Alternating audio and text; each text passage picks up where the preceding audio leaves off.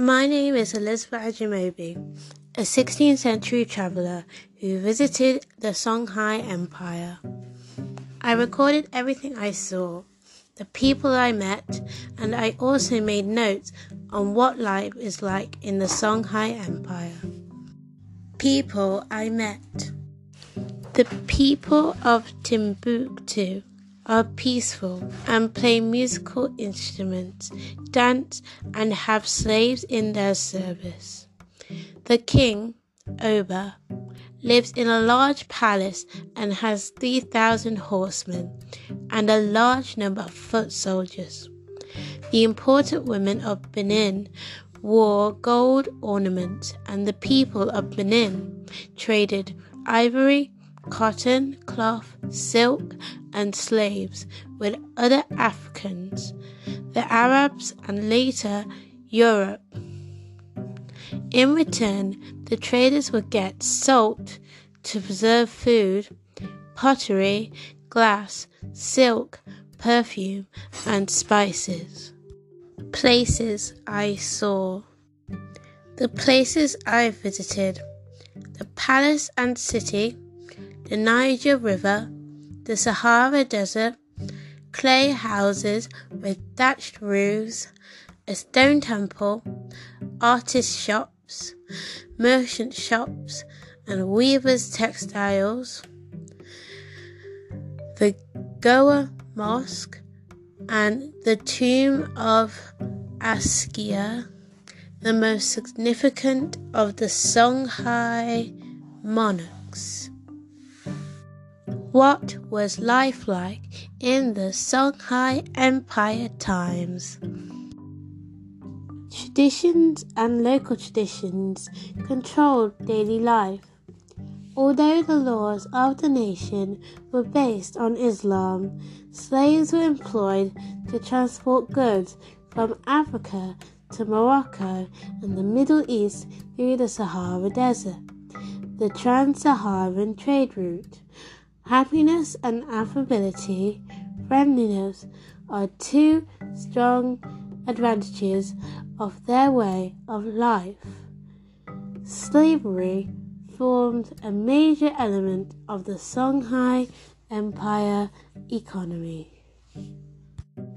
Trans Saharan trade route. West Africa was transformed by the Trans Saharan trade route, which connected it to the rest of the globe.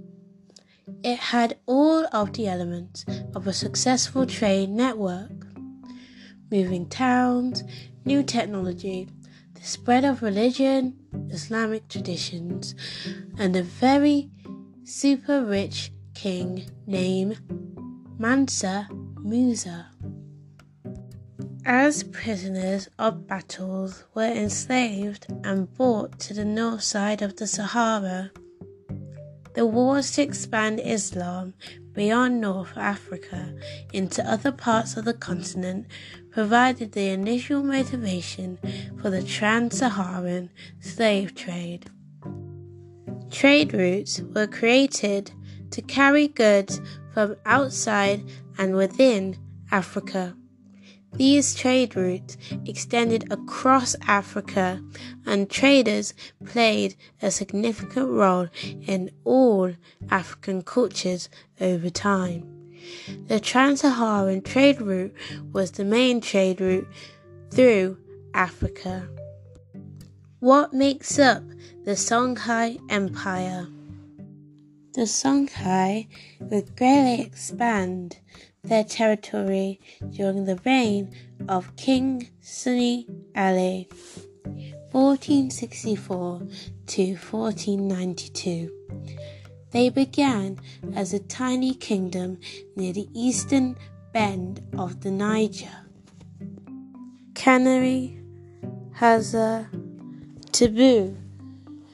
In Nigeria and Niger, the Songhai people also known as Ayneha, Songhay, or Sonrai, are a West African ethnic group who speak the Songhai language. Sunni Ali fled to Gao in 1463 and took control of the city. Gao is a city in Africa. He founded the Songhai Empire and began to conquer surrounding areas, including the key trading centers of Timbuktu and Djenné. Askia Muhammad became the Songhai's leader in 1493 to 1538.